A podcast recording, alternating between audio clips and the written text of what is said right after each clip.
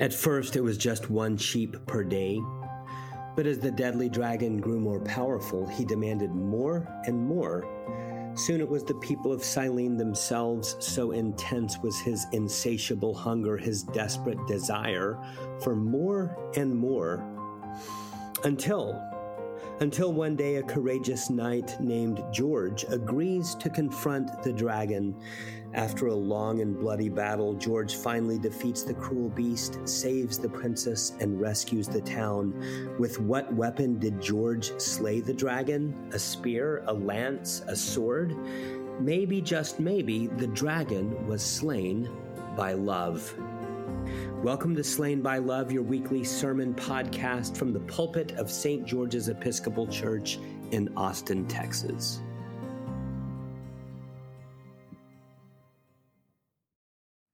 In the name of God, Father, Son, and Holy Spirit, Amen.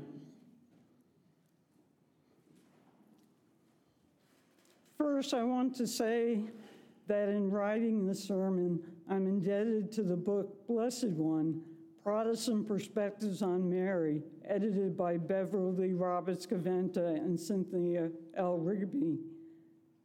Second, you might remember that I preached on Mary before. A couple of years ago, Anne, our interim rector, referred Mary's feast day, August 15th, to a Sunday when she was going to be away. Anne asked me to take that Sunday. I said then that I was somewhat apprehensive, and although I feel better now, the infallible doctrines about Mary were, among others, the reasons I left the Roman Church. This was a very difficult decision on my part. In sum, two different popes had declared infallible the Assumption and the Immaculate Conception, which, by the way, is not the virgin birth, but Mary's own conception in her mother's womb without sin. You had to believe them to be a good Catholic, but I saw these doctrines at the time as putting Mary on a par with Christ, and I decided to be a good Protestant rather than a bad Roman Catholic. When I was in seminary, my father was sick. He couldn't sleep, so when I visited, I would stay up with him. One night, my mother was asleep next to him. Now, my mother, for whatever reason, hardly ever prayed directly to God, but prayed to Mary and Anne, who in the tradition is the mother of Mary. My father asked me why I left the Roman Church. These conversations were not my favorite. So I said something about Jesus. I said something about the Bible. I said something about women's ministry. Finally, I said I didn't believe in the doctrines about Mary.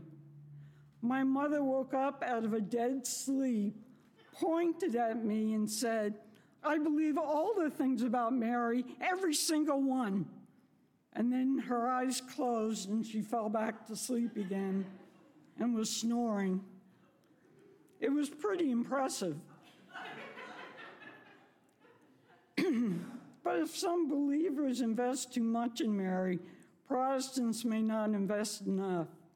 Mary is brought out in the Christmas season and then put away. We need a more holistic picture of Mary. Of course, we always want to emphasize that there can be only one mediator between God and humanity, 1 Timothy 2 5. And Marian devotion can seem to threaten the clarity of the gospel message of salvation by grace alone, through faith alone, in Christ alone. Also, not even with Mary can we compromise on the insight that there is nothing any person can contribute to his or her salvation.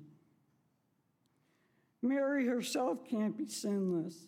As Gaventa and Rigby write in their introduction, Mary is who we are.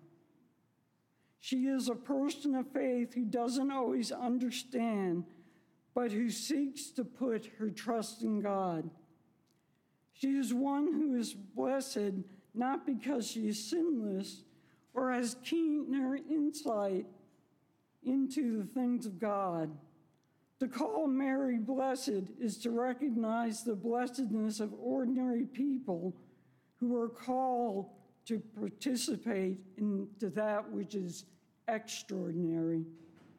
We are all called to be as Mary, Theotokos, God bearers to a broken and sinful world, even as we are broken and sinful ourselves.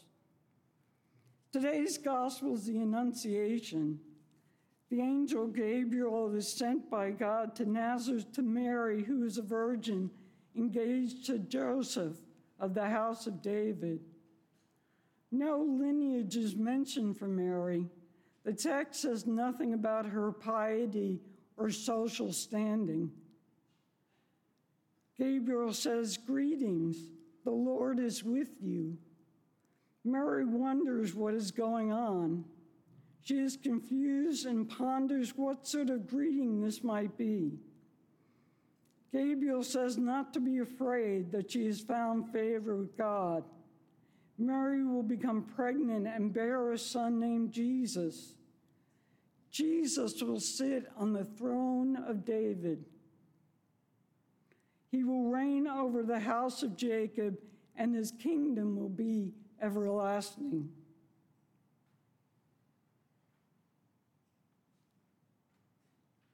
Mary is confused again and asks the angel, How can this be since I am a virgin? Gabriel explains, The Holy Spirit will come upon you, and the power of the Most High will overshadow you. Therefore, the child to be born will be holy. He will be called Son of God. And now your relative Elizabeth, in her old age, has also conceived a son, and this is the sixth month for her, who is said to be barren. For nothing will be impossible for God. Mary says, Here I am, the servant of the Lord. Let it be with me according to your word. Mary's unsolicited consent to the divine word establishes her as a model disciple who discerns God's activity even in the midst of circumstances that place her far outside social convention. Just as Elizabeth's infertility was a sign of shame and humiliation, Mary's yes before her marriage to Joseph puts her at risk of the same. It threatens her marriage, and she's even at risk of being stoned as an adulterer. Mary is brave and strong. In the next section of the text, Mary undertakes a trip to see Elizabeth, who lives in the hill country several days away. There is no mention of a chaperone. She goes on her own. It is there with Elizabeth that she sings the Magnificat, our canticle for today. it is impossible to downplay its significance. The only extended speech in all of Luke Acts attributed to a female, it casts Mary as a prophet. In the tradition of Hannah and her namesake Miriam, Mary celebrates God's unfolding salvation of her people Israel and God's compassion for the lowly, represented by Mary herself. All generations will call her blessed because God is her Savior. God has scattered the proud, brought down the powerful, and lifted up the lowly. He has filled the hungry with good things and sent the rich away empty.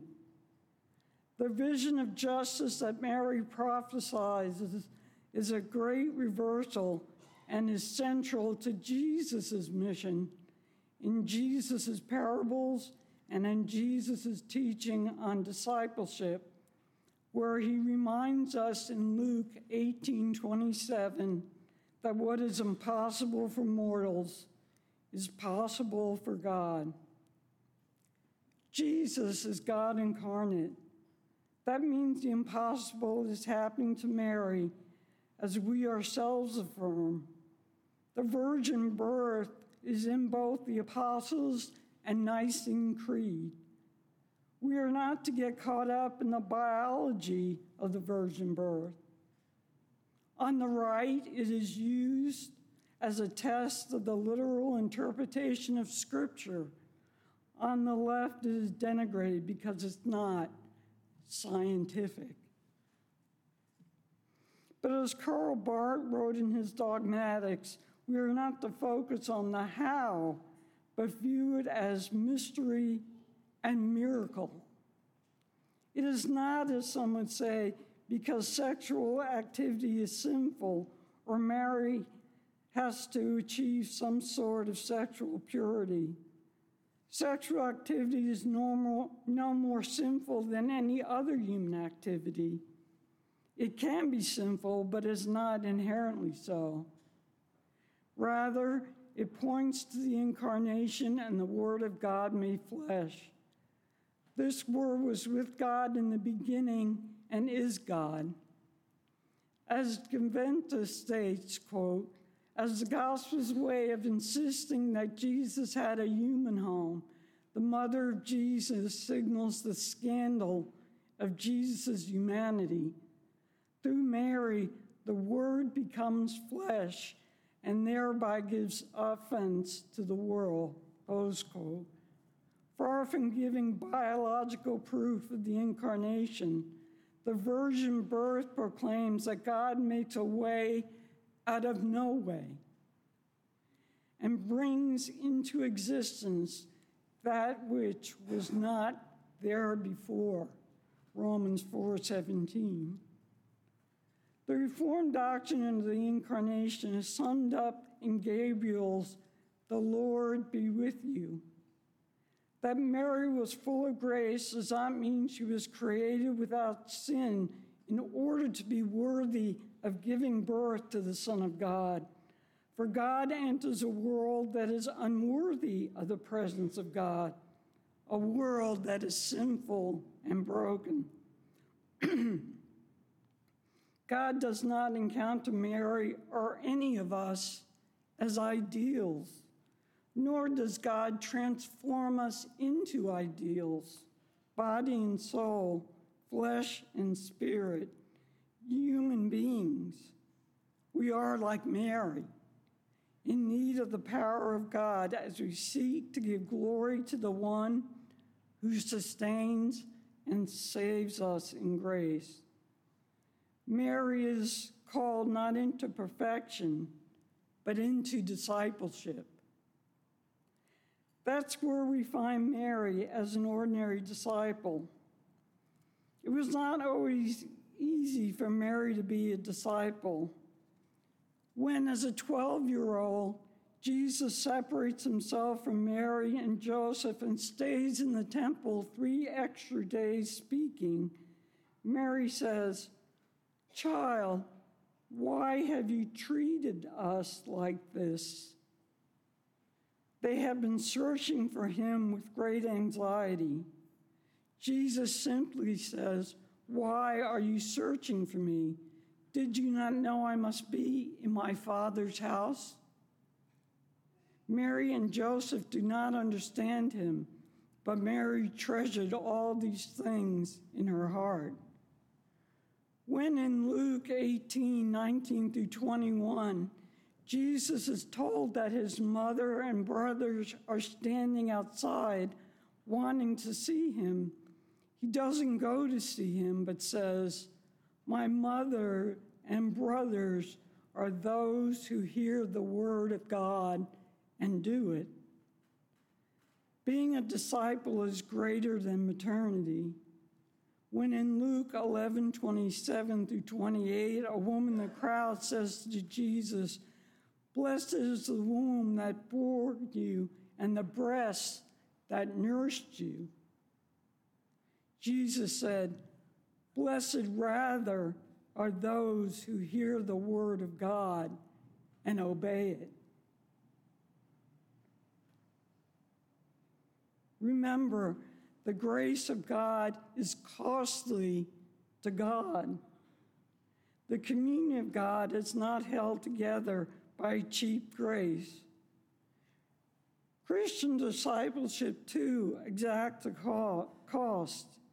And we see this in John's gospel when Mary stands at the foot of the cross. That certainly had to be painful. Jesus entrusts Mary's care to the beloved disciple, and the beloved disciple becomes her son. The Christian ministry of men and women has its basis in the commission of the crucified Lord, exemplified by his own self giving love. As Daniel Migliore states, Mary exemplifies Christian faith and discipleship in her location at the foot of the cross and in her ministry with and for others. For Protestant Christians, Mary is not the one to whom we pray. Rather, she is our sister in faith, the Mother of God, with whom we pray, that God's grace empower us for God's own work of ministry. May we finish this Advent, which will be in a couple of hours, as Mary did, and open ourselves to the coming of Jesus Christ. Amen.